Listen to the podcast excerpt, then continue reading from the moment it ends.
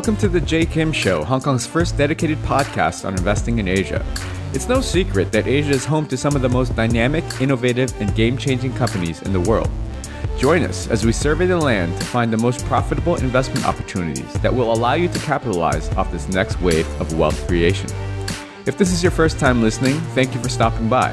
This podcast is produced with the goal of providing actionable insights with every single episode. And now, onto the show. Ladies and gentlemen, welcome back to another episode of The Jay Kim Show. Joining us today, we have a very special guest by the name of Francis Hunt. Francis is a trader, technical analyst, and teacher with over 30 years of financial market experience. He is the originator of the Hunt Volatility Funnel trading methodology and is perhaps most well known for being a top 100 blockchain and crypto market influencer, along with his very popular and highly followed YouTube channels, The Market Sniper, The Crypto Sniper, and The Reset Sniper. Francis also runs an education company at themarketsniper.com, where he teaches a community of like minded traders how to be successful and profitable by implementing the Hunt Volatility Funnel trading methodology. Francis, welcome to the show. Hey, delighted to be with you, Jay. I'm uh, I'm actually very excited to have you on today. As uh, you know, I, I luckily by chance uh, stumbled upon you uh, on YouTube maybe 18 months or two years ago.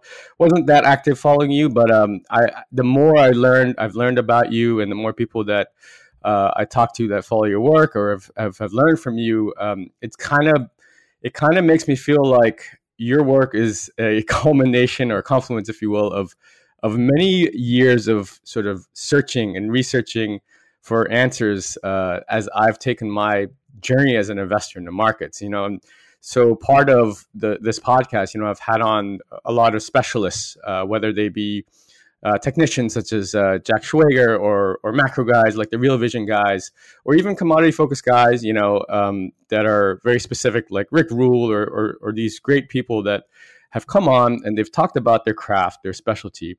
But when it comes down to actually giving my audience uh, something actionable uh, that they can implement, uh, it, it's difficult to cross that over because you know these people have spent their careers, you know, 30, 40, 50 years uh, honing their skill on this one very specialty. And then for just someone to come come along and listen to a podcast or maybe uh, view some content and try to implement that at maybe a very small scale, I find you know it's it's very difficult to do that. And so when I found what you were doing and what you were teaching, I found that it to be sort of the perfect, uh, you know, mix. And and not only that, uh, the fact that you are open to sort of all asset classes, and you're you're not, you know, a lot of old school traditional investors are very stubborn, and they're all only they only stay in their swim lane.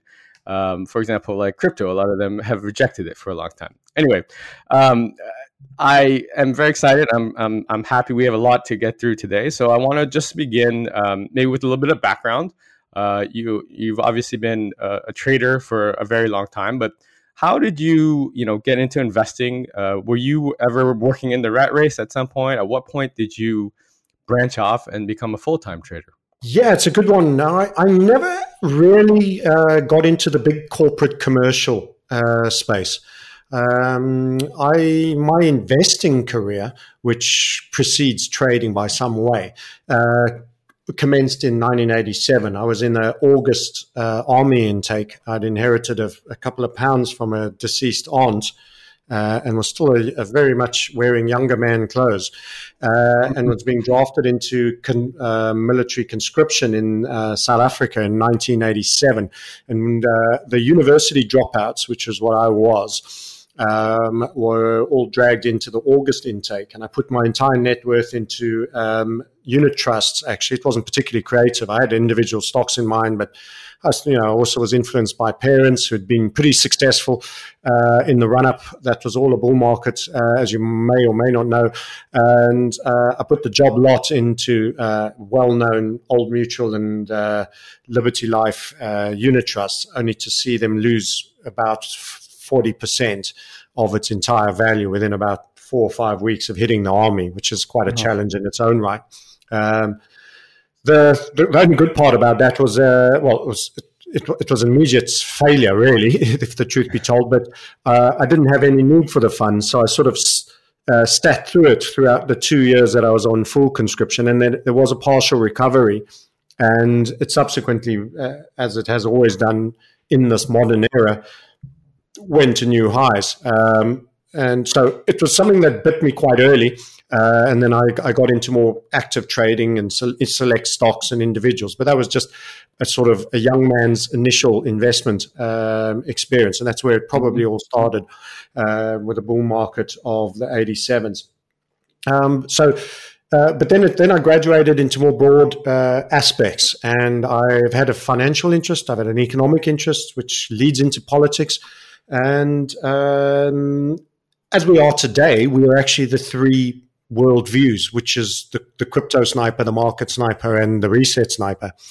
And the reset sniper is a, is a long overdue end of cycle of the macro credit expansion. The big bubble is debt. People will talk about gold and silver being in bubbles. You're going to hear it. It's all largely misinformation. It's, it's a readjustment to the fact that we're in a fiat, fiat proliferation model that's at end of uh, stage, end of cycle. And part of that replacement cycle is a whole bunch of things they plan to do. They, these guys never let a good crisis that they've manufactured go to waste. They will implement a whole bunch of new things, which the technology of the era has now caught up to to deliver, and is going to be making a lot of control structure figures, wet dreams come true. Um, you know, the oligarchical tech is our biggest problem. They are the hugest monopoly. Um, in essence, they were allowed to buy up all rivals when small with gas fueled stock equity and uh, debt provision um, so that they could actually go uncompeted and build uh, and continue to just grow market share without ever having to worry about delivering a price. Uh, uh, you know, profit. So you have Amazon actually that was able to uh, trade profitless for an unenviable time and just keep reinvesting. And mm you know, if you run a restaurant and you can run 10 years without making a profit, you can clean up a lot of your rivals on the high street uh, by underpricing them, taking their place, getting expanding and going from a 100 seater to a 200 seater to a 250 seater. Uh, and they have to all pay tax at the end of the period. And we've kind of allowed this entire oligarchical class. And they, they're, they're, the, the tech is the, the and the pharma are probably the two really dominant. Of course, the military industrial complex isn't new and has been there for a long time, but these have been the new prongs that have come to the fore. And this is the reset, and these are where some of the more dangerous things that I see in terms of how our freedoms will be affected. Because in essence, you know, I ride motorcycles. I ride motorcycles not because I'm a great motorcyclist, but I enjoy the freedom of big open spaces and going wherever I want and, you know, determining that direction. It's one of the most purest forms of uh, freedom uh, for me. And also being able to, you know, go swim and do various things when I want and not be told where to be, how to be attired, etc. In other words, I, am very what I call a sigma male rather than people that think of themselves as alpha males. I, I don't look to dominate anybody else. Mm. Uh, I don't want a bunch of betas trying to, you know, cuddle up to me because they think they're going to pick up the scraps of girls or other social uh, things up. I'd, I just want to be allowed to roam the plains alone, and when I want to convolute with others, go go hook up with a pack and uh, and then go roam the plains alone and have as, as few people um, dictating. And um, unfortunately, I think more and more uh, we're in societies uh, that are highly compliant, have been developed. You mentioned Hong Kong in our pre chat, highly compliant to all the dictats. China, highly compliant. You've actually got Bill Gates saying America's response has been poor and applauding China.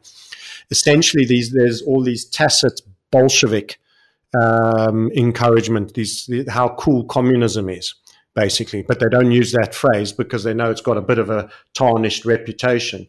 Yes, but that's right. You're going to hear phraseology like solidarity. Is it very cute uh, tweets going out of Chinese kids bouncing balls and going around and all of this and saying, look at how it's when it's all for one instead of the individualism. Capitalism and individualism is dead.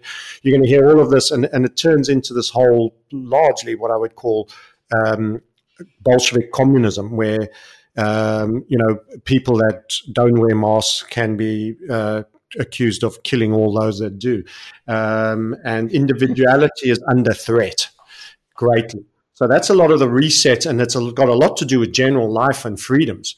and understanding that there's a reset and how you can exploit that and build wealth so that you can buy at least maybe some space where you can still retain some degree of freedom. Because for now, the home is one of the rare places um, that uh, you still have largely freedom, even though now police rights to just storm the place if you're deemed a health uh, risk and all sorts of very, very dangerous acts now give uh, parastatal enforcement agencies the right to literally come into your home. I mean, I, am not going to put.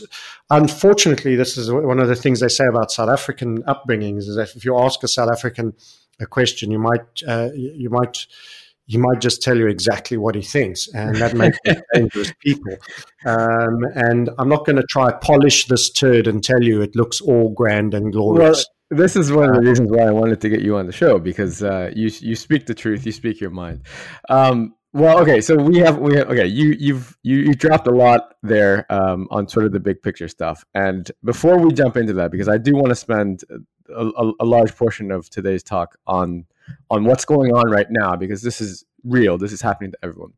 But in order to uh, to provide you with the freedom that you have at this point, if we could just take a step back um, and and t- let's talk about your how you found the freedom and how you discovered your unique proprietary hunt volatility funnel method of trading. How does that differ from traditional technical analysis?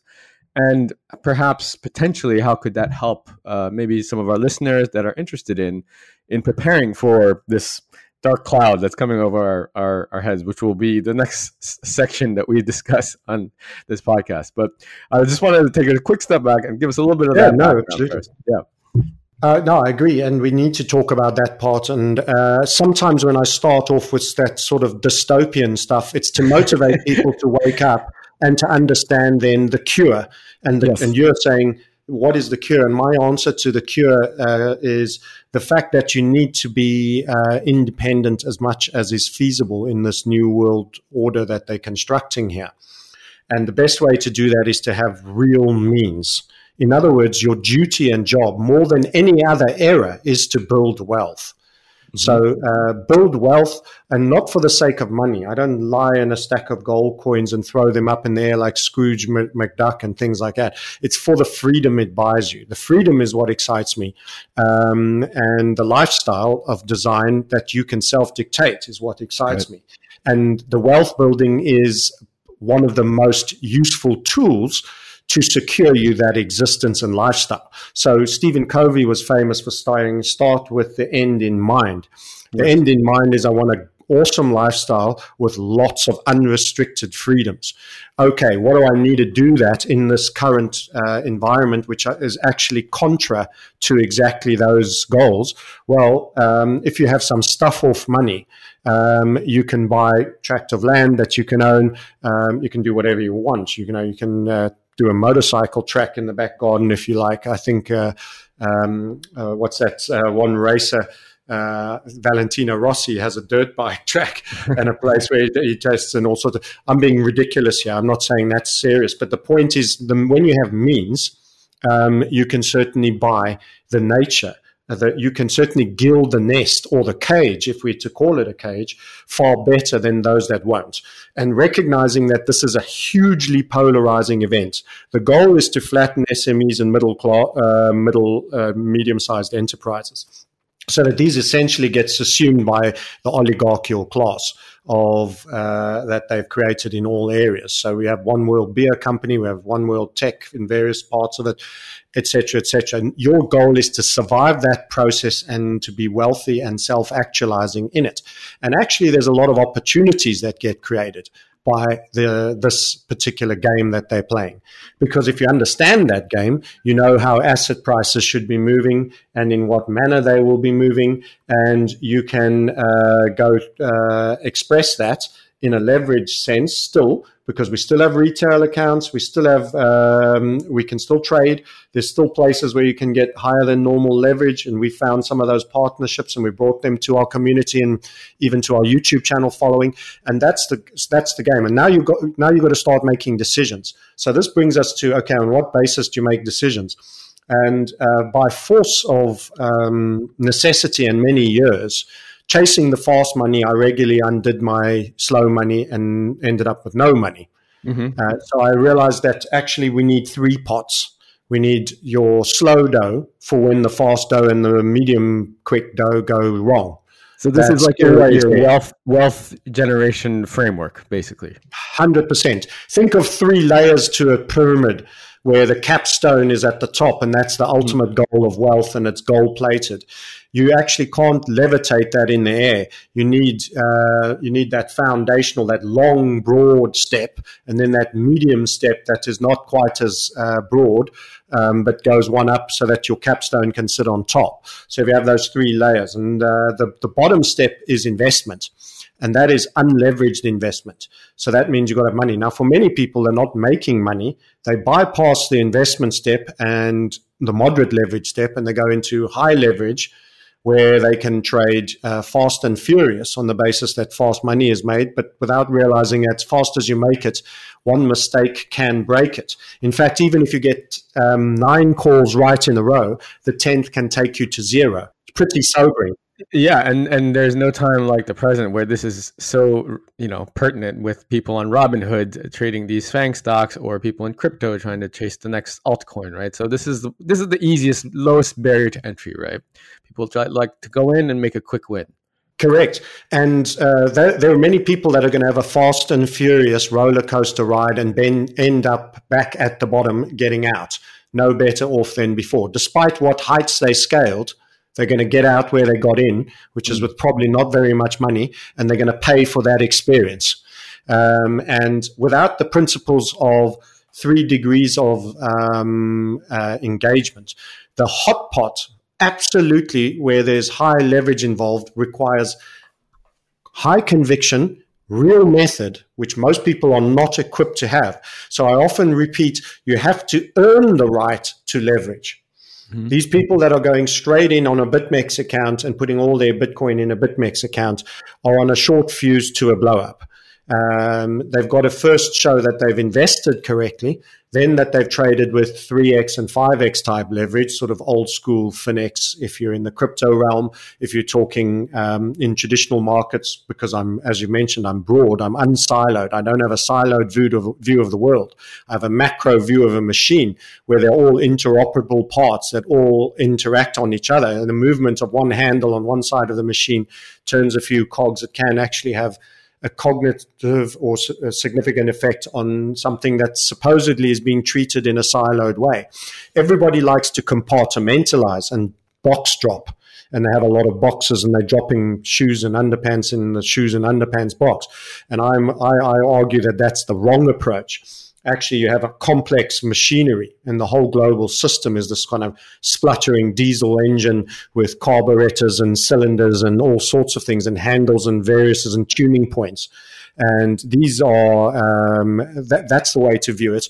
An actual certain effects done in one place does have knock-on effects in others. Many people have thought for a while that crypto is entirely divorced and uh, uncorrelated and in its own realm and, and had a crypto box, for example. And we've kind of shown that that actually having a 360 degree view and understanding what the dollar does uh, and is doing is quite useful to know uh, in a crypto uh, long or short environment and biasing. So there's a lot. There's a lot that uh, I had to learn. So I had to learn to that you actually your slow dough is your big dough, and you need tax down you should aim to build the greatest foundation because a, a, moderately good house on solid foundations, really solid foundations, sees you through the way. Trying to build an absolute gin palace on the beach because you thought that early doors stuff of doing foundational work doesn't really apply is just um, a you know, collapsing home that is overcapitalized and a complete failure where everything is lost. So you need the investment, you need the moderate leverage, and you need to trickle down by taxing out. So the goal is always to expand your investment portfolio, not the scale of your trading account. Most people come into trading and say, I want my high leverage account just to keep going up. Well, that's one of the most dangerous places to build money. So when you say tax down, you're basically saying uh, you you compound your wealth in your investment pot and not in your higher leverage trading trading accounts. that's not where you sit and, and let you. May make outlier gains, as we have been lucky enough to do on numerous occasions, by virtue of the quality of the hunt volatility funnel method um, in specific events that can accelerate your investment gains. Mm. Providing you've learned a method, you've developed a skill, you have the patience and a real sense for the timing. And that's why the method is focused to in bringing you to a key point where there's going to be an explosive move in the expected direction, where you can have an, a highly expanded reward against a very tight stop. That way you can um, not lose your shirt and you can size for a loss and money management principles can be applied. So a stop is known in advance of the entry. The entry is not at market, it's at a triggering level that shows that the market is now beginning its expansive phase after an extreme low volatility phase, because like the tide, the tide goes in and it always comes back.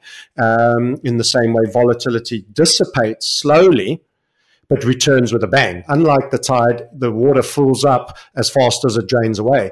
The difference in uh, volatility as a tide is that it drains away slowly, and then suddenly you get a tidal wave hit you.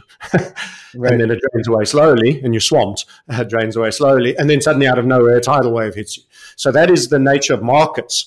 Um, the and it's the gift. It's a massive gift because you get an explosive move in your favor if you get the key moment correct. And you can, and if it's extreme low volatility, the distance to being wrong can be made very short and very small. And that's the nature of the Hunt volatility uh, funnel method. When two of those words are about volatility, the ironing out of volatility and its sudden return. And the funnel is in reference to those of you that have ever made a protein shake. And we're mainly a male audience in the trading community, although I'm not saying that's a, that, that should be the way. And I'm delighted to have uh, the, late, the, the small number of ladies we do. But we've made protein shakes. You have a funnel, and essentially it starts wide, and then it pinches once, it pinches again, and then it gets to quite a thin tube that actually does the job and gets the powder into the thin neck bottle for you to then shake up. Um, so the volatility and the funneling are the reward. Um, and that is wh- where the me- method focus comes. And what precedes that, again, referring to Covey, is begin with the, the how did I discover HVF, which was part of your question, is I kept seeing highly expansive moves and saying, I wish I was in that before that happened, because basically that's what everybody thinks. And what ends up happening is most people are momentum chasers. They wish they were in that before that happened. They see it happening and then they chase it. In other words, they are always too late. They're jumping in once the volatility has already expanded. Any plausible stop has to be miles away because they only feel conviction once they see something is happening.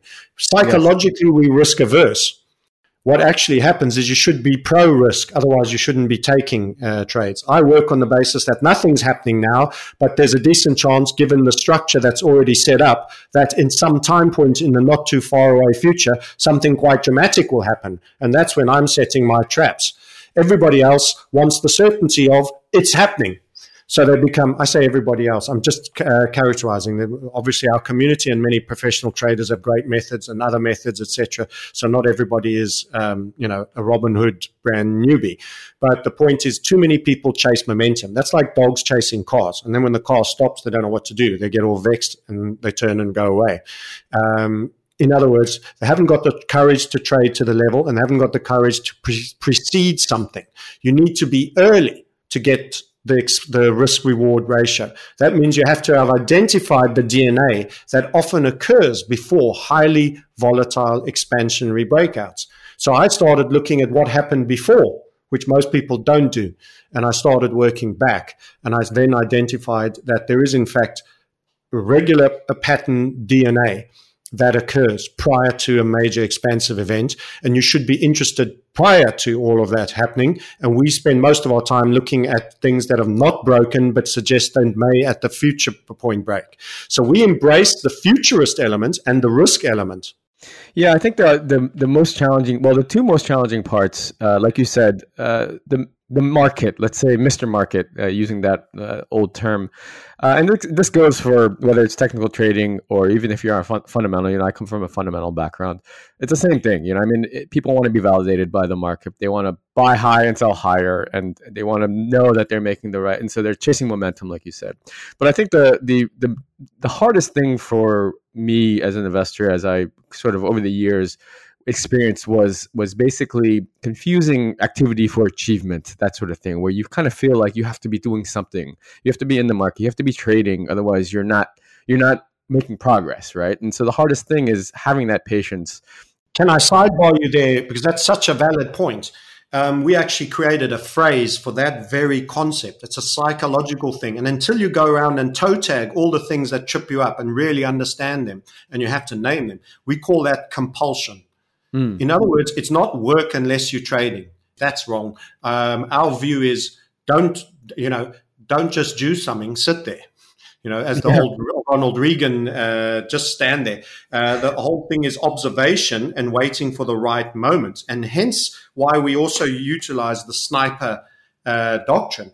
Um, oh, yeah. small, I will, I will, return to you, but I'll just give you the small stats fact that many people don't know. Um, most in, uh, infantrymen um, expended in the, the, the, aggregate in World War II was 200,000 rounds fired for every fatality. In other words, enemy taken out. Um, in sniper in in, that, in Vietnam, that rose to 450,000. So add a jungle and automatic weapons, and that's just a whole bunch of extra lead that the, the taxpayers have paid a whole bunch for that are embedded in tree bark somewhere in Southeast Asia. Wait, wait a minute, wait a minute. Uh, what, what was the number again? 450,000 rounds were fired for every individual in the Vietnam War, for every what? one. Wow. That is how inefficient infantrymen are. And I know this from being a soldier, by the way, uh, that the numbers are absurd. Most civilians are stunned by this, as you are. In Second World War, it was 200,000 because you had more bolt action rifles, takes more time, no automatic fire or not as much automatic firing weapon, certainly for the infantryman, and preferably you aimed first before you shot. So you threw the lead down in the general direction of somebody. Um, and that's 200,000 rounds fired. Um, so actually, infantrymen make a bunch of noise and say, "Go away! Don't come anywhere near us. There could be a chance you might get injured, um, and we're going to hold the space. And then until we leave, uh, don't come here." And then that's kind of what happened in Vietnam. They would take a hill, and then the minute they left, the Vietnamese would take it back. Um, yeah. So they'd make a bunch of noise, stamp their feet, shoot automatic weapons in the trees. So the the sniper, the the numbers for a sniper is 1.3 1.3 rounds fired for every one fatality. Much more efficient. Now, I read the book on sniping, and those stats came straight out of that book. Um, and the whole concept is this guy doesn't shoot at all often. He only shoots if he is almost assured in his mind he has the cleanest of kill shots straight through the middle of the head. Right. He's specifically trained to do exactly that. While infantrymen, you're trained to do a lot of fire and movement, get some rounds down to keep heads down on the enemy so that your next man running next to you can run in the clear and, you know, make a bit of noise, throw a bit of lead, and keep some heads down. Um, uh, the sniper is not. The sniper is a killing machine of a ruthless efficiency in comparison and were special forces, and even the snipers themselves were resented by their own infantrymen because their own infantrymen so hated the snipers of the enemy. Right. And they had high rank, and they often did reconnaissance and other wait and watch jobs. So they were special forces. Our recce's um, could all shoot, and they could shoot most weapons, and they were highly proficient. Uh, so reconnaissance is most of the time you're just standing there which brings mm. us, hmm. which is why I interjected, just uh, and I apologize, but it's a no, really no, important no. analogy because these analogies bring home the truth of trading powerfully.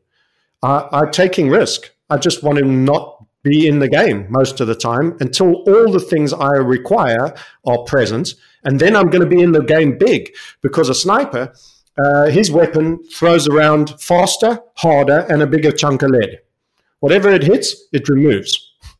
So uh, if you look at any form of trying, now some people say, yeah, because they also shoot longer distance. That's true, but that's become more of a thing recently with the you know the big 50 cal weapons and all of that. Uh, snipers uh, are it's about accuracy. You know, you can still snipe 100 yards. You don't have to try and shoot somebody a kilometer away. You can snipe from 250 yards, and they remain unseen. They don't show their hand. They wait, they breathe, they pause. Everything is about the shot, and they don't shoot infantrymen. They shoot high value targets. So by the time you break cover, make it for a good reason when you enter into the foray. That means you're shooting a captain, a major, maybe even a general, you know, and you're turning, you're changing courses of wars with single shots rather than you've just reduced their 1 million men on the ground to 999,999 and another 10,000 are on a plane to come over. Um, that's quite attritional and not highly significant uh, to shoot an infantryman. So um, if you apply that to your trading, and these are three rules that I'll add that supplement this analogy that will be very, very powerful, is that if you do these for your listeners that think, okay, Francis, I don't have the kind of money to do your course. Give me three things I should never do that's going to take me in the direction so that maybe I can earn my way in there in time. Uh, I would yeah. say cut your number of trades you take by three. And I truly hmm. could make that number 10. So if you're trading 30 times a month um, and you need to take six months, aggregate it, average it, cut it in three. And that means you've just got much less bullets. And now I'm saying you start the week, you were trading 10 trades a week, now you've got three.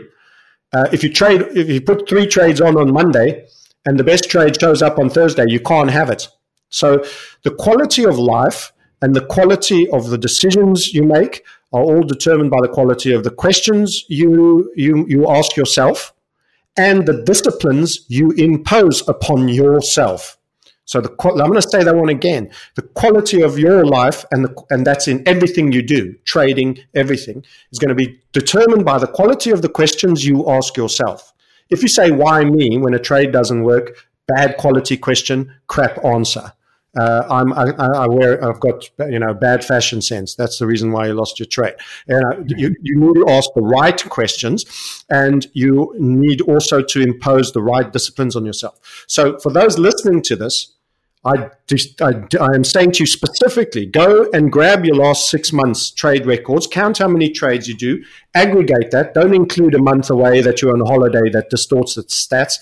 Get an accurate six months that you've done. Work out your how many times you're trading a week. And now um, you want to count out. If you have to buy bullets to do this i want one third of the amount. And every time you place a trade on that, that is filled you take one of those rounds away and you've got less ammo for the week. Yep so that's lesson number one do that and guess what happens the volume goes down the quality goes up the volume goes down, the quality goes up. Somewhere in you, there's something that says, hang on, I have to stop and think about this. And now I'm not putting that impulsive trade on. And now that I look at it, actually the dollar might be going up. I don't know if oil long is the best trade. Uh, all the other things aren't necessarily aligned for what I'm thinking of doing.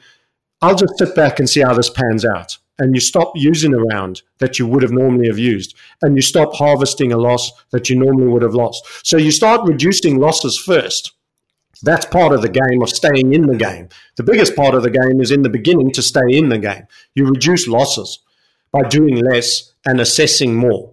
Then you start finding criteria that actually deliver favorable outcomes. That's the hard part. And that's the development of hunt volatility funnel method that I described in that earlier uh, segue. And that's where you start to get highly expansive, positive risk rewards up to double digits and we've yet to land a triple digit, but we've landed 62 and a half risk reward. That means wow. I bought 62 and a half new bullets for the one bullet I risked in that shot. In other words, I shot an ammo truck and I walked off with a, a, you know an entire three cases of ammo with 20 rounds in each. That's the kind of shots you want to be doing. Now, you don't do those every day, um, but if getting a five to one means you replenish the bullet you used and you have four new. So that's the goal that, that's why we trade high reward, uh, low risk. So you've got one rule so far. I'll give you the other two rules. Never enter the market on a market order. Mm. Never enter at market. So here's what happens when we enter at market. First thing, it's usually impulsive and the thing is twitching and starting to move and you've dropped to a lower time frame and you think that's it, it's the moment. The moment is now. I can tell you, rarely is the moment now. that's why our entire methodology is tripwire. Right. The way you catch a bear is you don't run around looking to catch a bear and chase him down. You ain't going to find him because he's going to hear you running long before. Uh, he's going to hear clunk, clunk, clunk, charging around the place, running around, uh, and he's going to stay out the way if he thinks you're a danger. You go to where the bears go, the high probability areas, where the deer are by the water, where he drinks and hunts, where he's walked before. Previous price behavior has shown these footprints in the sand. and go. you go in between the two trees and you set your bear trap there. Mm. And then you go and you leave him to do what he does, and you accept you don't control the point at which he'll make that revisit for drink of water and hunger again, but that at some point it will happen. That's that's high probability trading, where you recognize that which you control and that which you don't, and you set traps and tripwires. You don't chase.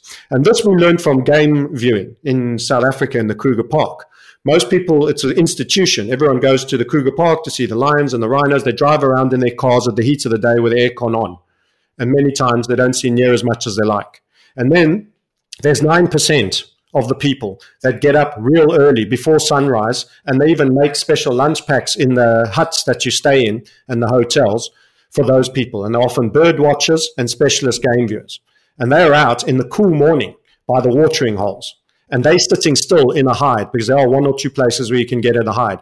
They see incredible things. They see cheetahs catching deer by the water. They go to high probability locations. They shut their gob because there's a whole protocol in the hide. If someone goes in there, you don't play music, have your mobile device and call your auntie uh, and do all of that stuff. They're serious bird watchers. They have their book, their goggles, and they don't even speak to each other. They talk in very, very hushed tones.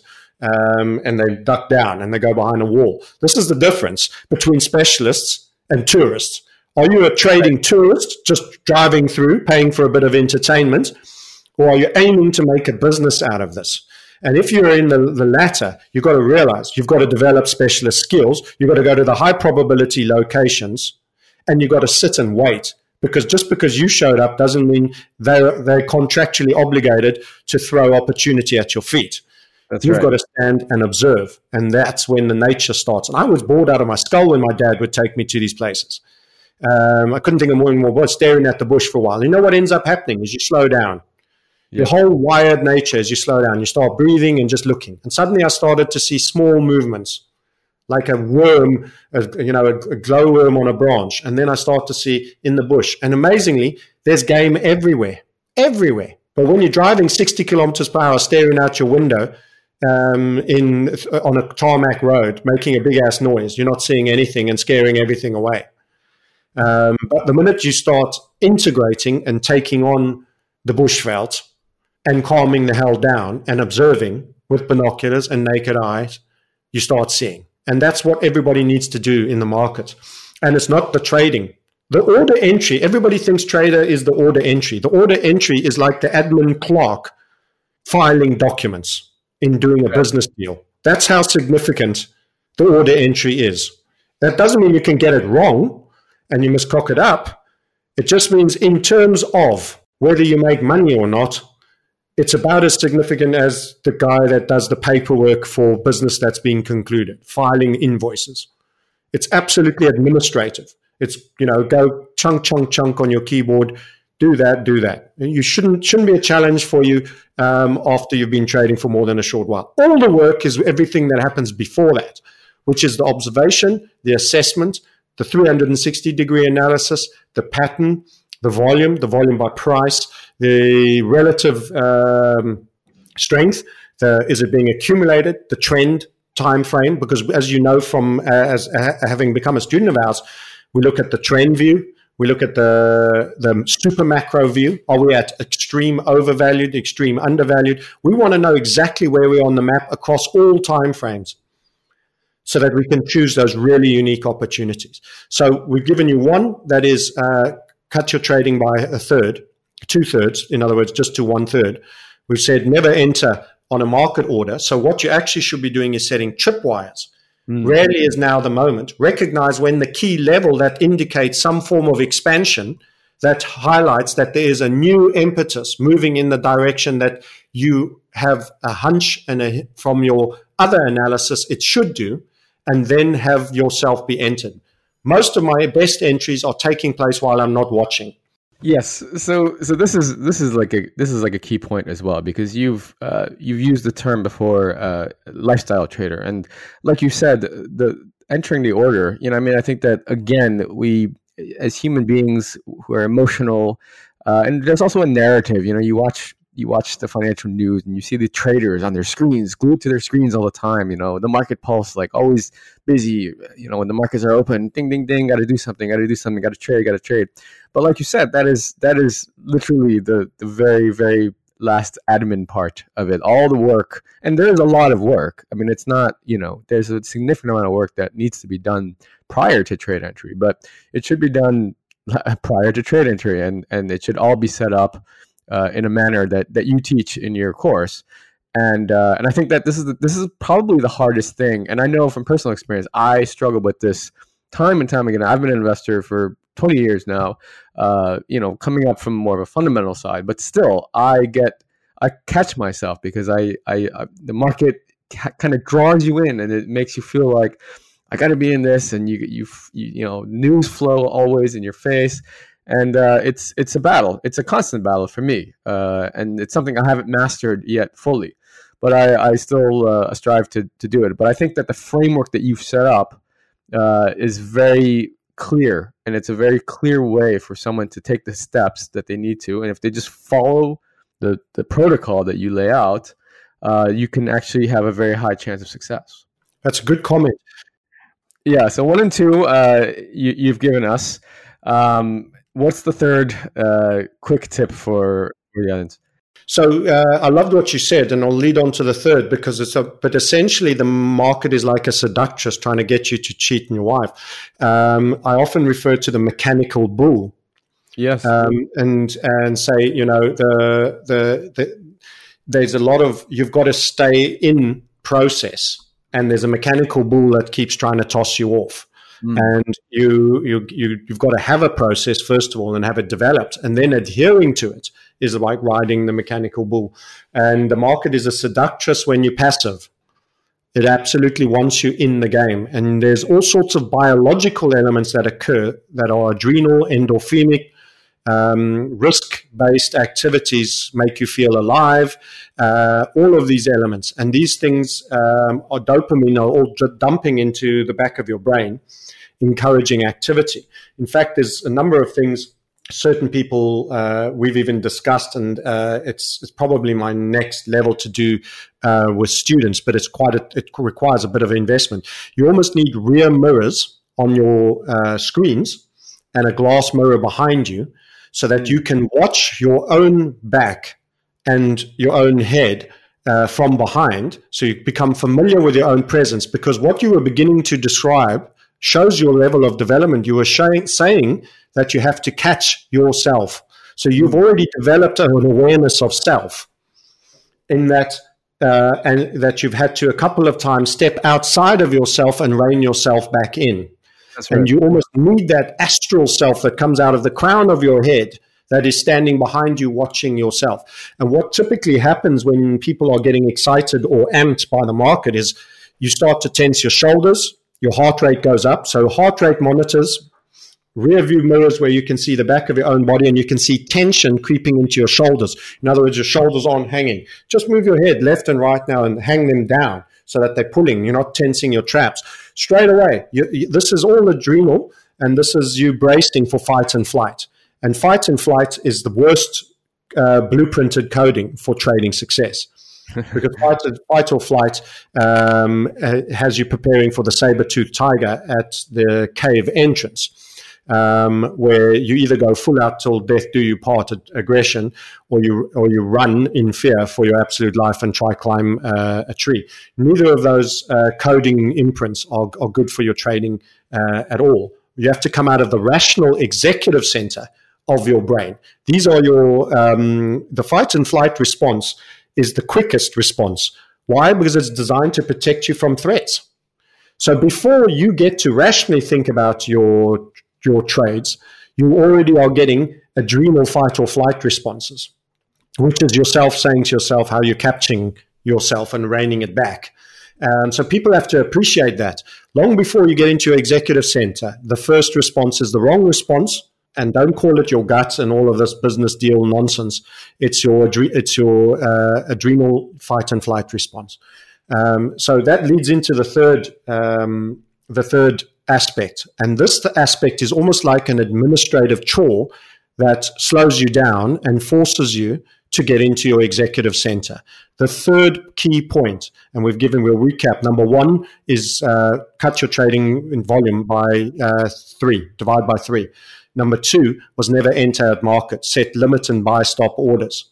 And that's for both your take profit, your entry, and your stop loss. So the entire trade can be represented. And you hit the nail on the head when you brought in lifestyle trader. How else can you go on a golf course? You've got to have something that takes you out if you're wrong. Otherwise, you'll be crapping yourself if you've gone for a big trade where you've taken a fairly meaty size loss, um, but you think it's going to move in your favor.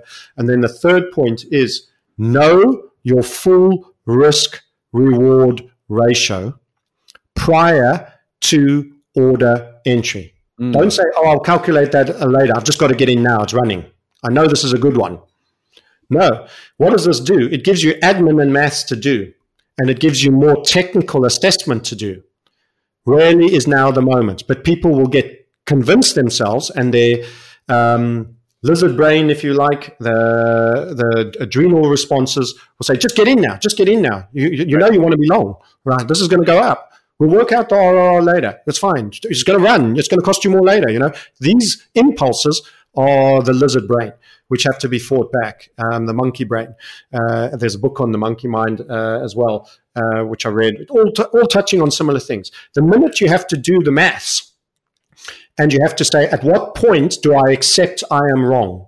Mm. This immediately engages the scientific seek to disprove element of the brain. So now you have to look at that thing that you wanted to marry, you were so hot for it, and say, how does this screw me? and for those thinking of women right now, you're bad, bad, bad. Uh, but for the ladies, it's the same for the men. How does this relationship go wrong? Um, and in the chart sense, you have to do the exact same. What is a scenario where this does exactly the opposite and hurts me? And that thought process is what we do in HVF method, the volatility funnel method. How does this go wrong? So, boom, it goes wrong by potentially doing this. That could be a bearish situation. No, draw it, find it, and you go illustrate the worst thing that could happen to you. That suddenly kills some of that excitement, tames some of the rationality, and keeps you in mindset of there is no absolutes. You can always be potentially wrong mm. and gets you to start saying, on balance of probabilities instead of I believe the market's going up. We kill that word believe. We, it's a it's a it's a non-utilizable word. Beliefs are things that you usually injected with, inoculated with, uh, as a child. You know, whether it's religion, whether it's the tooth fairy and Santa Claus, um, these things are unrationalized to the fullest degree and are injected in you. Um, and if you can't critically question them, then it's a belief. And you can't rationalize logically somebody out of something if he wasn't logically rationalized into it, because he, he clearly doesn't have the capacity to, tweak, to deal with that topic in a rational manner. If it's a belief system he's never questioned, you will never question him out of it. It's kind of like trying to convince a Jew that Christianity is the real God or a Muslim uh, convincing a Christian that you know it's it's just not going to happen. You won't. You're not going to find many people go. You know what? That's a good point. I think I'm going to switch sides. Um, no, it doesn't happen. So these are the concepts of belief systems. They're very powerful in um, religions and other areas. So my whole concept is have no beliefs about what thing because beliefs are things that become part of your DNA and who you are. You can't break your DNA out and remove them. The minute you use the word "I believe," that's going to go up that means you've made it ego invested and it's who you are and now you've got to fight it and it'll stop you from recognizing that it's going wrong and you'll you'll buy more time and take bigger losses to try and give it more rope to turn the corner so that yeah. you don't have to admit that your belief was incorrect. So avoid the ego investment. We don't talk about right or wrong, we talk about accurate and inaccurate. If you're a sniper, you're either accurate or you're inaccurate. Mm. Uh, whether you should be shooting someone through the head, that's a different question. That might be something around the right or wrong. I don't know. But there's accurate and there's inaccurate. And in trading, that's what you should seek to be. Seek to be more accurate and do not believe anything. And the on balance of probabilities following a, a detailed assessment and the point at which I would accept I'm wrong is here. And that gets you thinking in a manner that highlights, wow, this could go against me. And that tames the adrenal junkie that wants to go large and make a million bucks. Yeah. The Ferrari trade syndrome. That's so right. there's quite a bit in that. So if you know your risk reward before, you've got to know where you accept you're wrong, which is your stop loss. That should be the technical level at a horizontal level. That is a price based point that if it goes through there on balance of probabilities, you're more likely to be wrong than you were to be right and you have your level that it confirms that it's moving in the direction that you expect it, that triggers you in. That's your tripwire long, if it's a long, and it can be a short as well. So I'm just treating it, uh, it's, it's in either direction. And you have a target at which you say, you know what? this is delivered on contract and I'm closing the bulk or the whole. And in most instances, it's the whole for us, but we have a few unique criteria, which you'll be familiar with, where we'll allow for overperformance. And we have real theory, and only if those theory apply do you still retain some in. And that, that is the cornerstone of money management. And so many people think money management is just management of losses. It's management of everything. It's management of sizing, it's management of profits, and it's management of losses. And nobody else talks about profit management as part of money management. We're the only ones that I know that does that. And we have an intricate focus on risk reward, and we include time RRR divide T. How fast might it get there? And we even know where we're expecting greater speed of performance. Plus, we have interim targets, as you're aware, which point to a, a, place where it might be emotionally difficult for you at that level after being run because a pullback is potentially uh, to be expected. Now, I don't know many methods that do all those things. If those guys, if your listeners can follow those three rules, they'll start walking towards us.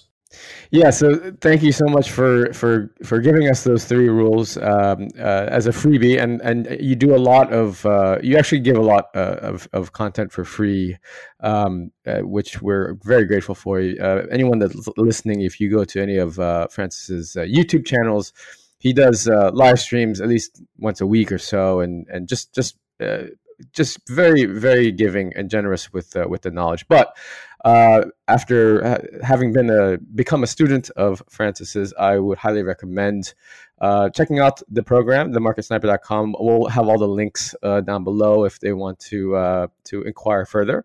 Um, and so I wanted to leave a little bit of time at the end of our chat here, Francis, to go to circle back uh, and to, to where we started. Um, not not to go uh, again dark and dystopian, but uh, this is the reality. Uh, and so I think that your the HVF method, the hunt volatility funnel uh, trading methodology, is can be can potentially be a very very useful tool for people in this next stage of where we are. So I want to take a step uh, back and, and go big picture macro here, uh, and we're going to talk uh, a little bit of reset in, in the in the few minutes we have re- re- remaining. Um, and and you made mention to sort of uh, late stage, end of cycle. Uh, you know, I think that everyone at this point. Uh, who, who follows my channel knows what's going on in the markets, uh, sort of this money printing that's that's going on. Um, you had a you had a very very extremely thoughtful and thought thought provoking uh, discussion recently with Brent Johnson on the dollar milkshake theory. Uh, I'll link that below as well. I highly recommend anyone listening to go uh, watch that interview, which was excellent. Um, so, can you give us your sort of framework right now? Uh, what, what what's the framework you're working under uh, for, say, the next two to five years? Uh, how are things going to play out? We have uh, a number of things happening. U.S. elections are coming up. We have this uh, incredible increasing amount of debt. We have uh, we have COVID that came in and and and rocked everyone's world. Um, and we have all these assets assets floating around and opportunities, uh, potential opportunities uh, to capitalize off of. At the same time, we have we have this growing populism that comes usually at the end of of cycles. Uh, and this this bifurcation between sort of the haves and the have-nots.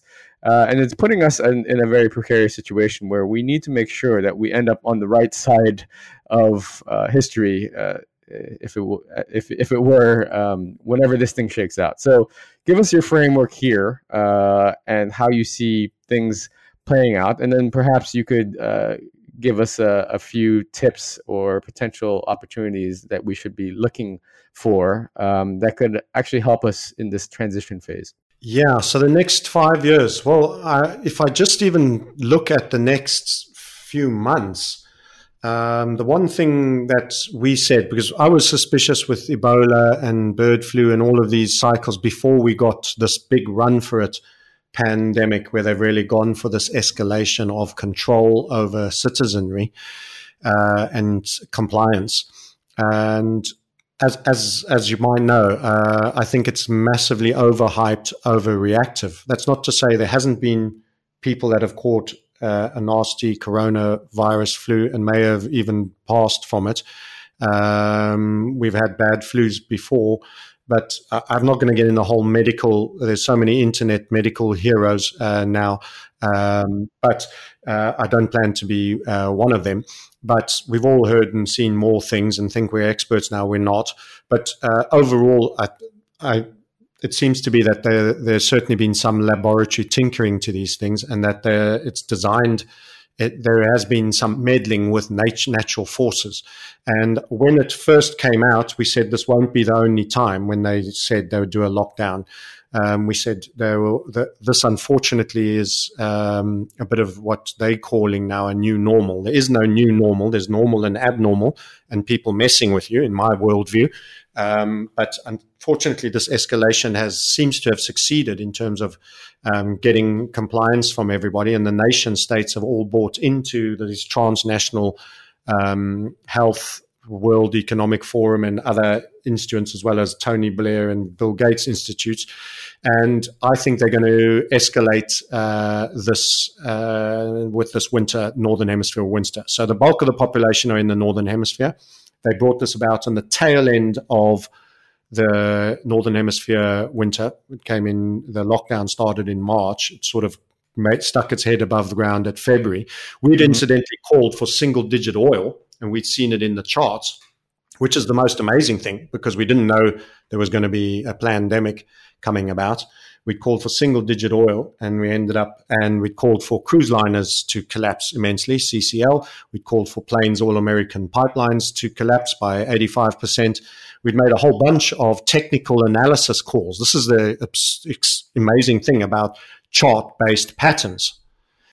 Based based on the hvf methodology based on HVF methodology. Yeah, if you want aren't an HVF trader, you're not seeing these things.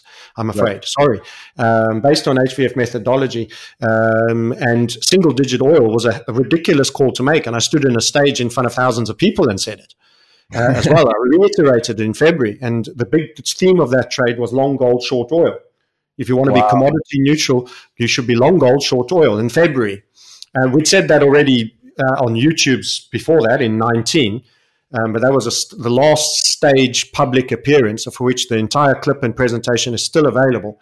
You need to be aggressively long gold and aggressively short oil. And I uh, and I, I, made my statement a little bit more measured because it was highly public. I said that people are underpricing the probability of single digit oil, but in the community, I was expecting single digit oil.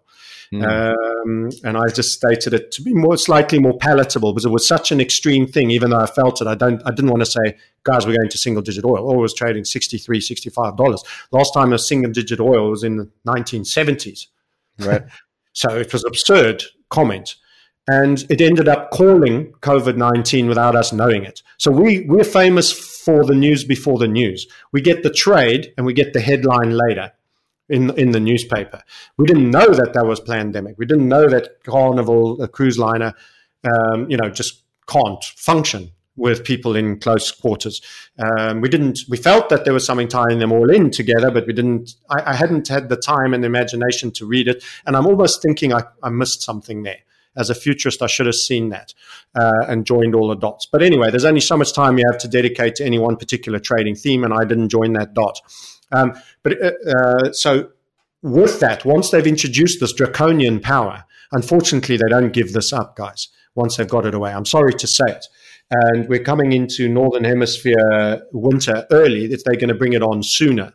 So I kind of made the call that most people will be locked down over Christmas, New Year, which will piss a lot of people off, uh, I think, and will also be a new level of test of how compliant people will be. Um, because it's a cold climate, it's a little bit easier in the northern hemisphere for it to do, but they're going to implement, as they did in South Africa, Australia, and New Zealand as well, no doubt. Um, and you know Latin America and various other places with varying degrees of severity. Uh, so we will have Mark two, in my view. That was always the plan. And I, I in previous YouTubes when Mark 1 was only just announced, I, actually said there will be three or more, and it may even become something in perpetuity until such time as everybody has seceded to their wishes, which is to allow them to put uh, vaccinations of whatever concoction they have created uh, which is probably already in existence. Never mind this, oh, we're in the vaccination creation phase and we're testing now. They, they know what they wanted to do and they've had their cocktail ready for a while, in my view, personally. Um, but this is all about pre planning. You just have to go Google Agenda 201 or DuckDuckGo it rather than Google it. Um, and you'll see that they were actually drilling. Every time a false flag of some form, there's always a drill prior. It's a standard procedure. Uh, so the whole Agenda 201, and then they even dealt with how they'll deal with people that call them out for BS. Uh, conspiracy theorists, and they'll classify us all as fake news and all of that. Anyway, so without getting too much into that, three uh, and more in perpetuity until everyone has complied. And then forced compliance on a minority once they've got everybody on the bus, because you won't, if you've had a vaccine, fight for my right to refuse it. You'll think, stuff that if I've been done. This is unfortunately the crabs in the bucket, the buckets syndrome. Um, all people that are being slave ruled will keep each other in prison rather than cooperating to help some escape. So crabs could form a little castle and the top crab can climb out. Um, no, they p- keep pulling each other back into the buckets. So they'll get those that mask up and vaccine up to hate on and say those that don't are actually risking their lives. Meanwhile, they're exercising their freedoms in a free world. Uh, and this, they, they're going to escalate solidarity talk and all for one, none for all, which sounds all very good on the surface, but this is uh, an on ramp for Bolshevik communism. In other words, guys, we've got to do this because it's good for everyone. You've got to give up. You've got to give up. Wait till they come for your money and say you should hand in your gold and your silver because we're recreating a currency that'll be fairer and better for everyone. The same crooks and frauds that ran the previous fraudulent crook scheme and kept you as a slave are now going to change scheme. They're going to change ponies once the old ones died that they've just about ridden into the ground. And they're going to now tell you, no, no, no, this time will be different. And because you've only lived one generation and you haven't seen the full cycle, in your naivety and will to be an optimist, you'll turn on your fellow man who's a critical thinker and you'll do what your slave masters say. And that's unfortunately going to happen. You're going to have to decide who you're going to associate with. Are you going to associate with woke people, um, BLM woke and New World Communism woke, or are you going to associate with libertarian freedom seekers? Um, I've made I've made my choices, and I'm for freedom, uh, and I'm not for uh, global governments, uh, and I never have been, and I never will be, and I'm pretty fixed about that. So that means you have to think about where do you end up spending the rest of your life if you're not going to have freedom of movement and how do you buy your way into an existing lifestyle um, that is going to be somewhat satisfying for all your key interests, space, and um, and do you want to have lots of neighbors or do you want to be semi-isolated?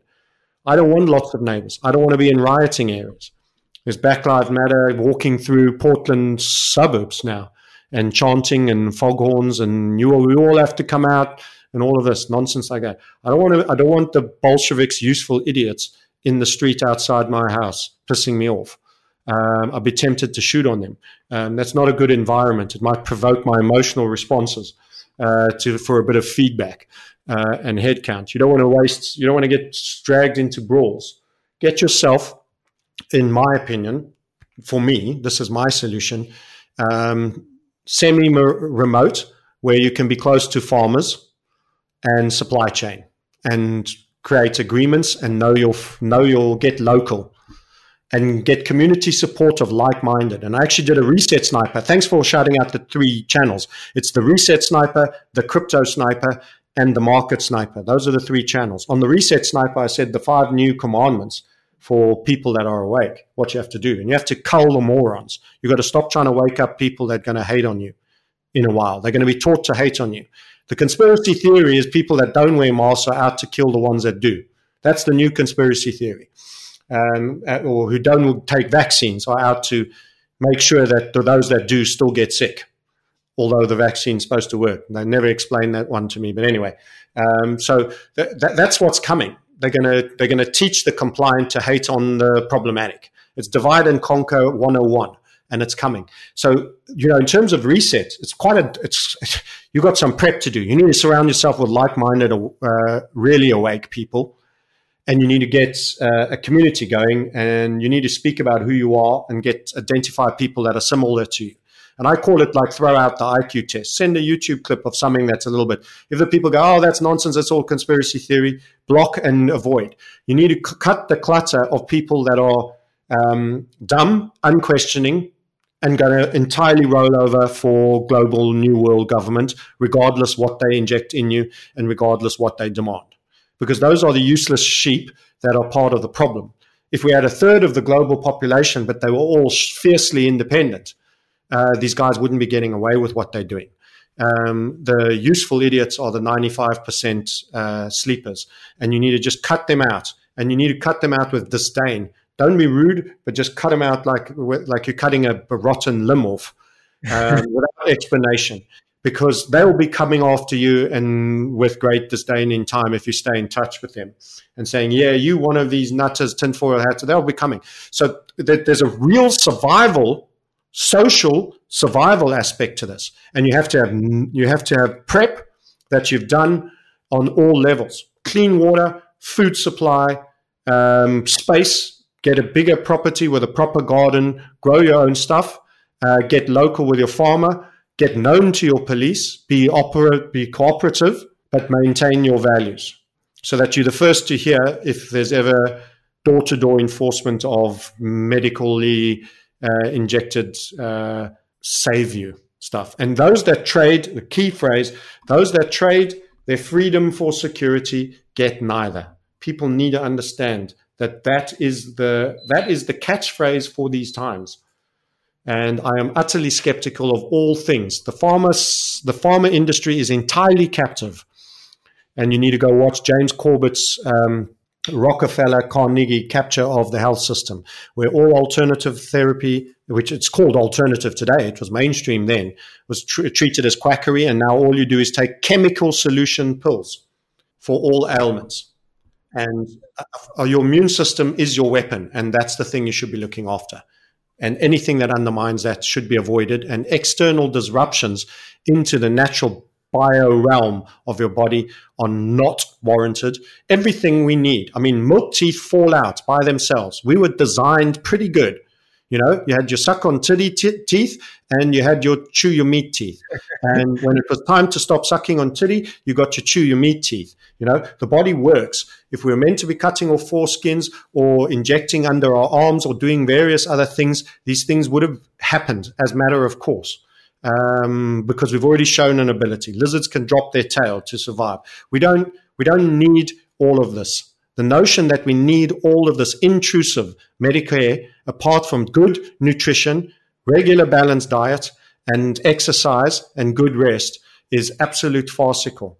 In fact, we'd all be living longer, we'd all have stronger uh, immune systems, and there'd be far less autism and Asperger's and everything else. So I've gone a bit of a bio rant there, but th- that is a large part of getting through this phase. Build your wealth, secure the lifestyle you want, get close much closer to the right friends and cull the rest. Because by closing doors, it allows you to focus more on the core. I've often burnt bridges. The key opportunity is the opportunity. I'm a trader at heart. I shut doors that I would never be rehired again in the job world, you know, um, because I wanted one thing that I had to succeed in. And I kept showing up and I kept loving it and I kept building it and I kept being in myself, which is absolute integrity, say exactly what you think and you mean, let it be clear so that you are always consistent. And if you can do that to yourself and you can do that in your business, long run you win. It is the slow dough of your blue pot that I was mentioning in your trading account. The guys that pump and dump coins, there was a guy on crypto, I won't say his name, but he's twice had events where guys have found him. He's him or somebody else is buying coins on low liquidity coins that pump um, just before and sell straight after into the pump and then dump them. Um, and you know, I don't know if it's true. I don't know if he's been badly treated, but the guys have uh, seen it. I don't have a dog in the fight, but don't trade your integrity. Don't trade your truth for anything. Yeah. So, uh, Francis, as always, I appreciate your candor, and uh, and for anyone that's listening, this is what you hear and what you see is what you get. Francis, uh, like you said, you never waver on integrity and you stand by your values. Let's tie this in uh, your your reset uh, monologue here with uh, let's let's let's marry this with uh, with a with an investment outlook uh, for the foreseeable future. What what what are the things that are going to outperform in uh, you know hopefully this doesn't end as as bleakly as uh, as as as some have painted it, or or and we hope it doesn't end up in some sort of zombie apocalypse. Um, it might, it might not. Let's hope. Let's, let's hope for the better. But either way, there are ways, certain ways to precision yourself. Uh, certain assets that will outperform. How do you see um, sort of uh, you know we have the extremely high valued stock market, overvalued stock market. We have fiat currency, which is uh, being printed at a ridiculous rate. That's uh, going to be worthless soon. Then we have our old school gold, silver, precious metals. Then we have this new asset class of cryptos, um, and you uh, you you trade all of them.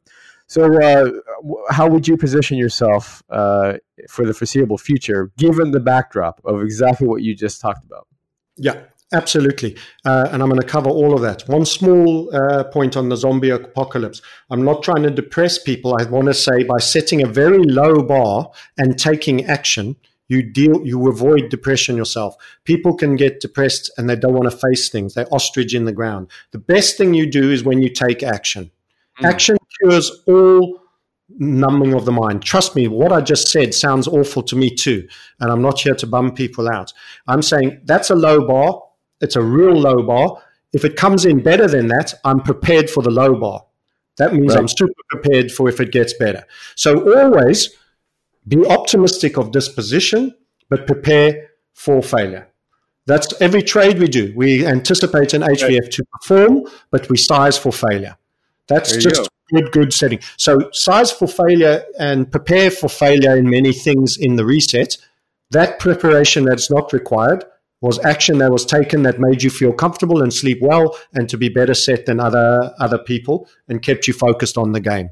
So um, and it's it's an absolute killer for any mental depression or anything that you feel from anything I might have said or you've already noticed of your own accord. then opportunities. Let's turn to your question, which is about the investments and the markets. So there's going to be many gifts that will be polarizingly good. So, in the same way, it's a dark as winter, as the previous uh, question ended, there is the brightest of light. Right. And as part of this end of cycle that is totally geometrically uh, symmetrical, there will be extremists in uh, opportunity. And uh, the favorites are the gold and silver, although you may have to watch if they become too popular and too short supplied government intervention. In other right. words, it's not legal to own or it can no longer be bought. It, keep what you have, but it can be no longer bought or uh, various intervention. Because at the end of the day, they don't want the citizens to make all the wealth. This is there's a slavery class and there's a uh, ruling class, um, but you're going to get a chance to get some of it. Silver and gold. Silver's still my favorite. Uh, gold is very useful and is more stable um, in your portfolio, both physically and there will be trading opportunities in it. We've just concluded a gold, euro, gold, pound to their targets that HVF method called to the final cent, literally, for the full weekly setup and then a small wind up. Literally, you couldn't have had a better method for trading the gold bull. If, you, if you'd got out, you would have missed out on this pullback period. But it will come again, and those opportunities will set again, um, but there might be a pause. So actually, I'm a little bit cautious crypto at the moment. Macro mm-hmm. bull very bull macro, bull macro and medium long term. Right now, I'm seeing a possibility that the dollar is going to firm other trades that will be incredibly productive for people that could make substantial money, buy beautiful homes, 4x4 cars for their off roading, if they have to burn through the bush bushveld and all the toys and armory and everything you might need to see out a crazy period in history that will hopefully end, um, will be bought on this trade alone. And that is the collapse of the emerging FX currencies against all currencies, but particularly the dollar. Uh, I still think Brent Johnson is accurate that there will be um, a, a, dollar milkshake theory uh, ramp. And uh, I think that the dollar is starting to base out now. And it's actually met the range we were expecting it to come down to. We had a 91.5 to 93.5 range. This was when it was just short of a, 100 and it's come all the way back. It did fall pretty abruptly. I wasn't expecting as it abrupt, but it fell abruptly. But it's also basing now. So the you want to be short the lira. You want to be rand, ruble. You want to look at these technically and have method for doing it. But there will be huge rewards. I've spoken about the USD Korean won. That trade hasn't gone away. We just had a false break and it pulled back with a dollar weakness back into what we call our funnel. That trade hasn't gone away, and we still stand by that trade. It hasn't stopped out, hasn't done anything um, wrong apart from a feign and break. And that is one of the five stages of a breakout that it sometimes does. So it's fully compliant to HVF method. So the USD Korean won, I'm talking a 50 plus percent move in a currency. I'm talking wow. about a, a seven digiter trade on its own without having to have ridiculous sizing on it if you've got a fairly well stocked account potentially. Certainly six digits for guys that have twenty and thirty thousand dollars if they can trade. Um, so you've got the lira, you've got all of these. So it's going to roll through. There's going to be adjustments. The Hong Kong dollar will probably fail its peg. Most pegs will fail. As China assumes it, there's going to be developments there. I'm almost certain. Um, so FX emergings, massive opportunity. So this is this is the near term sort of uh, what would you say like two three year horizon that the the, the near term cream is going to be FX emerging failing versus the U.S. dollar, um, and then a longer term perhaps would be sort of you're stacking your gold, your silvers, and potentially uh, your crypto as well, like your Bitcoin. Yeah, macro, the cryptos are going to run. I'm not a believer in any one coin. I need to see the chart, and it has to show its ongoing uh, accumulation. As you know, you know from the beginning of uh, the year, we biased Ethereum long to Bitcoin, where previously I was even shorting Ethereum against Bitcoin in the bear market, uh, asserting Bitcoin dominance. And Ethereum has outperformed the whole way until this pullback period. And now we've uh, now we've gone a little bit more defensive. I'm in uh, stable coins um, to defend. More, my largest holding is stable coins now. So I'm not I'm not sitting and expecting any mooning out of cryptos right now. And I think the odds are disproportionate that you might even have a setback than they mm. are to go up. So I still think we need a, a down leg for Bitcoin before we're in our full blown break. The volume and the momentum has not been uh, the kind of volume and momentum that we expect. And remember, we just look at HVFs all the time. We've become specialists at looking at one thing. Yep. So I would like to think that we got a little bit better than general people commenting on the market have done. And we also, on this point, not to be braggart, HVF method at the RH2, when we fell from the 10,100 level down, was when we first asserted that this would be a macro continuation pattern that will break to at some point to 25, 26, 27,000 targets with possible overperformance because it's the biggest of its scale. And most people, every time, all time highs. Next move, all time highs.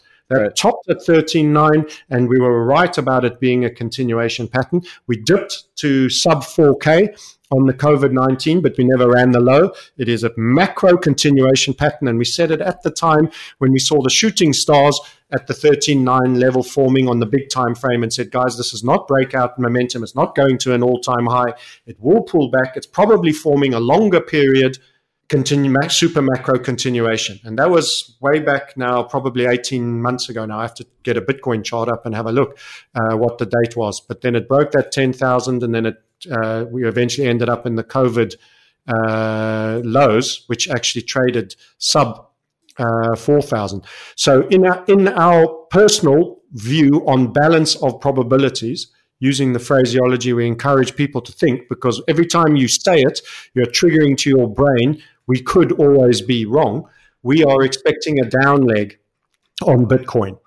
That's currently trading 11 and a half. And uh, I would still say a reasonable down leg is, is due out of uh, Bitcoin. That means it's not immediately that you're going to then later have your 27k uh, run with possible overperformance. And I'm not a guy that tries to get attention by throwing out Bitcoin to 100,000, Bitcoin to a million. There's just about every technical guy at some point. There's no technical basis to create it, get a chart that says a million at this juncture.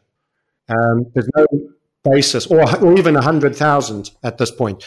Um, so these are attention seekers that just want following from people that have believed in to it being free money owned only by the libertarians. Government's got no power in it. It's ours. It's totally ours. Sorry, guys. They will never let you have your own money.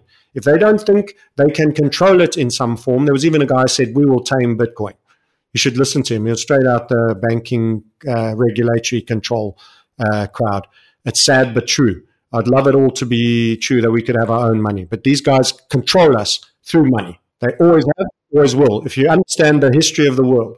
So there's a couple of people that have a lot of um, naivete uh, type belief systems that um, I'm the horrible guy. I ruin everybody's Walt Disney uh, fantasy story.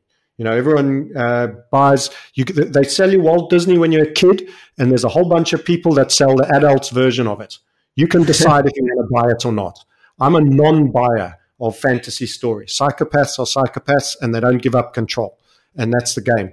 So yes, I, but I, but don't get me wrong. Crypto can enrich you immensely and be part of that wealth building process. And it's faster, quicker, all the tech improvements, just like things have to get better in tech, otherwise you're going backwards. Um, that will will arise. I mean, banks still charge you ridiculous amounts of money to send offshore, and long live the death of the old banking system. But just just remember, you know, the old boss is gone. Long live the old boss. Meet the new boss, same as the old boss. You know, just a little faster, just a little quicker, but controlled by the same people. Um, that said, Bitcoin has a dip. Uh, I'm very optimistic, and I then think the alts again will select alts will outperform Bitcoin, but there may be periods of Bitcoin dominance in that, and I will check the charts at the time.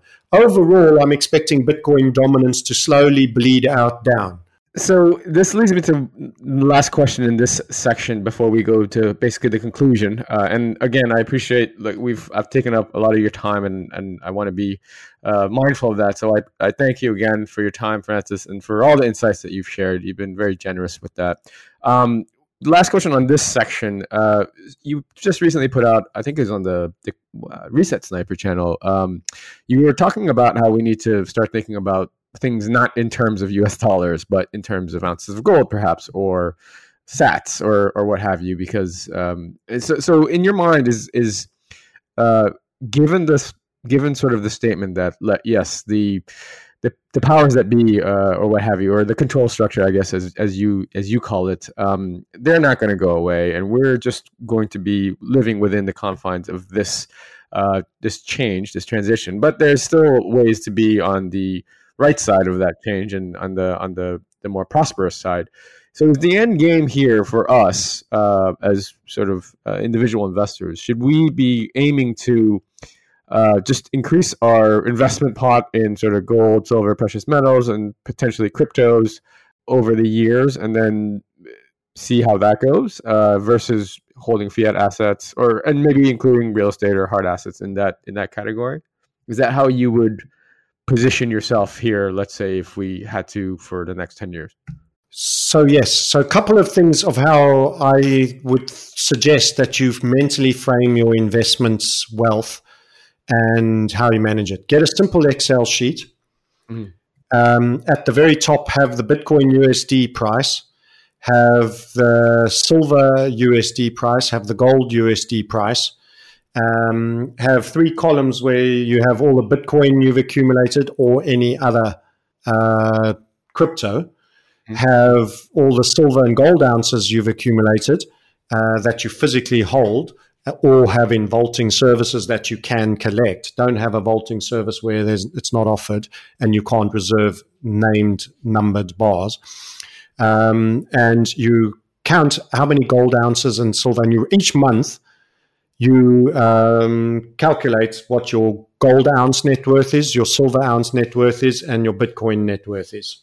And if you're right. an Ethereum bull, for example, um, maybe like I have been. I'm thinking if we pull back, it'll pull back harder than Bitcoin, and we've already seen a bit of evidence for that. Um, but I might do Ethereum as well, but that's up to you. Um, know your Ethereum value, and then switch the assets as they are going out of season, so that you continue to accumulate gold ounces. So if I'm assessing Bitcoin and Ethereum are going to pull back harder than gold might pull back um, or even stablecoin stroke dollars. So have dollars in there. Have your dollar net worth, your silver net worth, your gold net worth, and the game should be building your net worth in whichever the current strongest one is that you assess for now, and have your three time frames: your trend, your current, and now. Because I think of a, bit of a pullback, so. Uh, a Bitcoin net worth might be less interesting to me than a silver ounce and a gold ounce net worth. When we right. enter the crypto bull, the, the Bitcoin net worth is more relevant. So calculate them all each time and know how much you're holding. But I might have lightened on investment Bitcoin, uh, Ethereum, and others if I think there's a pullback, and it'll be in say stablecoin, which means I'm I'm I'm, I'm not long term holding in dollars, but I've got them in dollars. Right. So have a dollars column too, and each time work all the totals back to your total dollar amount, your total gold amount in ounces, and your total everything. And then keep changing the gold and silver prices. And if you're going backwards, it's because you're overweight in the things that are going down. Got it. If you're going forwards, then just by virtue of positioning correctly, keep backing your winners, move more into the thing that keeps leading. So right. be an ETF on your own five valuations of wealth. So you have dollars and stablecoin, you have uh, gold, silver, Bitcoin, and uh, that's it. And if you if you keep putting it in gold ounces, and the gold is climbing the most, keeps keep moving more of what you accumulate. Have savings into Bitcoin. I have auto buying going on in Bitcoin. I have uh, auto buying going on in silver. Not not so much in gold because I'm I'm over. I just want to keep stacking in silver on any dips. So I just want to keep building the size. I want to I want tons in silver net. I don't want to count in ounces. I want to know how many tons. So the game is taking a whole bunch of metal out of the system and forcing this Ponzi scheme over, being part of the team that are tipping this fraught, broken system over. And that means we, we want to look, everybody, it starts with one gram and one ounce at a time. But, you know, aim big, you know, get there get there. It, the weight picks up quickly um, when you're doing it consistently for years. So keep stacking auto in all of them potentially, but your liquid stuff move into the one that is medium term strong. And we have HVF method to tell us that we can do relative strength and uh, assessment. But when the cryptos run, run, run, my assessment is the cryptos will move on a higher beta than mm. both gold and silver. Right. So you, I, I, have plenty of thing of if I just don't like the cryptos, but I don't want to move too much money out of the system and deplatform it, and then put it in a bank account, and then move it around into a bullion vault account which I have links for on my YouTube, by the way, if you want to do. Uh, and I've checked them out. We'll add those uh, to the to our show as well because uh, you've been very generous with uh, sharing that, and um, and I think you you might even have a video or two on on how to set it up. I don't know, but um, yeah. yeah, I'll add your I'll add your link because I know you have a relationship with them to uh, to our show notes. So. Well, I just put forward people that I'm using myself. I'll never endorse anything that I'm not prepared to use myself that I haven't looked into properly. Um, that's simple as that. So I have very few tie-ups. Unless I use it myself, I don't put it forward, um, and that goes for my trading platforms as well. Look, I uh, we, we I don't want to take up too much of your time again. We've we've already run over, but um, thank you. That's an excellent uh, investing framework that you just gave us at the end. I think that's a true true uh, gem. Uh, because a lot of people don't really think about things um, on that sort of scale um, and and how you laid it out. It makes perfect sense. And the game is basically to uh, to go where the the highest sort of quote unquote leverage or momentum is um, and build your wealth that way. Um, and, it, and it's very clear if you set it up that way. Um, looking to wrap up now, I just wanted to, again, thank you for your time. Uh, we're going to include all the links of where people can find you. Uh, you know, is there any exciting projects or anything that any announcements that you want to make or share with the audience before um, we look to wrap up here? My, my main message is actually a more optimistic one whatever goes down, um, you can't control certain things that are above your station and scale, but you can control your reaction to them. Your quality of your life is determined by the quality of the questions you ask. Ask how all these things will serve you. Lots of things are going to become more convenient, easier to do. For all those that might have said, there's wow, there's some really dystopian, scary stuff. Generally, progress is designed to make your life easier. There's lots of things that are going to serve you very well. If you've built wealth, if you've positioned strongly, you'll be able to retain a large degree of your independence, in my view. And if you take action and ask the right quality of questions, knowing all of this information, don't hide from a truth because you don't know how to deal with it. That's cowardice. Accept the truth, take on, but then frame it if it's it's downing you out with how does this serve me? How does this serve me that they will do that? And then say, well, it'll serve my business because I'm going online. It'll serve my XYZ because I'm doing this. I can be a leader amongst men um, because there will be many that will need help. They will create a market for me. There is potential income streams for you if you develop a brand of integrity, um, bravery, and hard truth. And doesn't matter what you do. If you can have those three things in whatever you do, you're going to succeed. You're going to succeed. And um, do those things and build your wealth, honestly. And the polarizing event is going to lead to incredible movement in markets that if you have a real method, and even if you don't, say you say, I don't want to be part of whatever you do. Don't sell to me. That's fine. I understand. If you just invest in the four assets that we mentioned and just buy and hold and keep accumulating, you'll still do pretty damn well. If you uh, are capable of running the three pot strategies and you want to exploit certain unique moments, you can welcome to join us. Um, it's not for the faint hearted. Trading isn't for everybody. You don't have to be on the screens all the time, hence the lifestyle uh, trader and all the sizing and the work being done before. Be part of a community of awake people. Develop that, and you're going to do just fine. In fact, your life is going to be better than it ever was before. Those that sleep and those that don't prepare, there is a divining point, there is a polarizing point. Uh, but unfortunately, you can't save everybody. Focus on saving your family and your best friends that support you and back you. You'll have plenty of work to do, and work is a good thing. It's it's reasons to get up in the morning. It's uh, earnings. Um, it's freedom uh, through what you earn on it. This is going to be a great, the best of times and the worst of times. It's like uh, the beginning of the I think it was, uh, I can't remember which classic books. It was the best of times, it was the worst of times. Someone will fill it in the notes and say, you dumb idiot, why can't you remember? But I'm a bit like that. memory is terrible.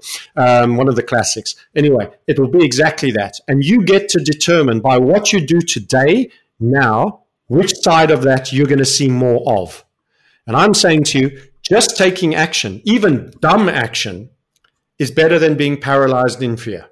So fear is what they might want. Respond in courage, optimism, truth, integrity, hard truth, and reframe things you don't like and how they serve you. How does this serve me? Write down the answers to everything you hate that's happening that I might have suggested could happen.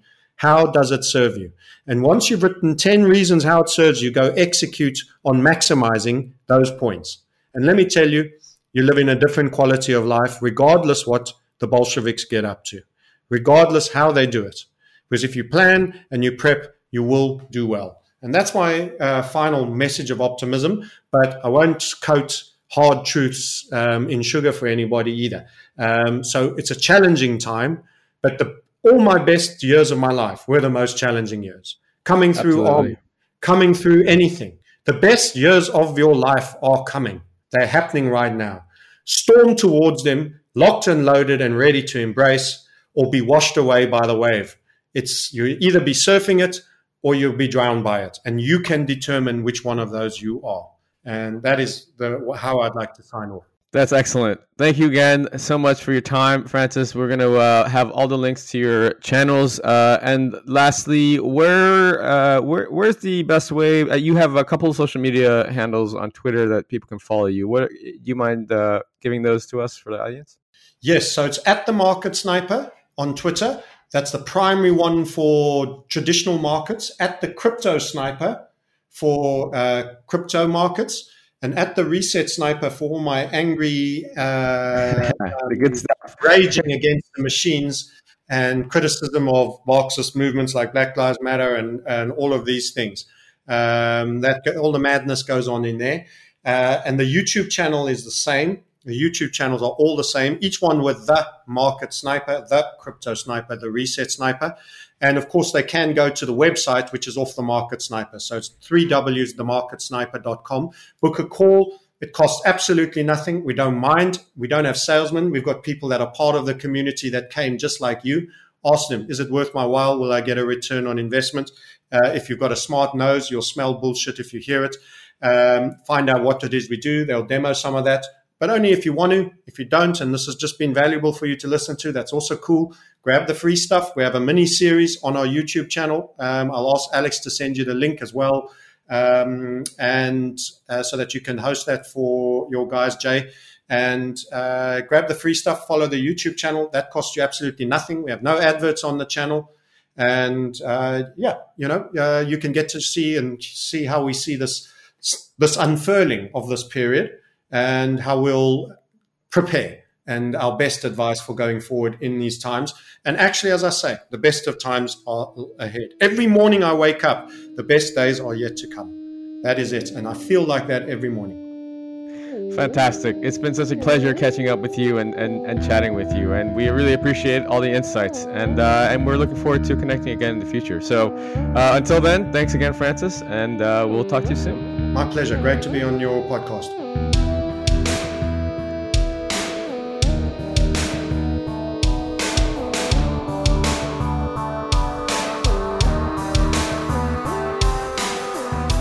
Hope you enjoyed today's episode. All the show notes and links can be found over at jkimshow.com.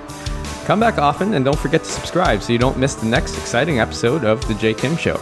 As always, I'd love to hear your questions, comments, or future guest suggestions. You can find me on Twitter at jaykimmer. That's J A Y K I M M E R. See you in the next episode.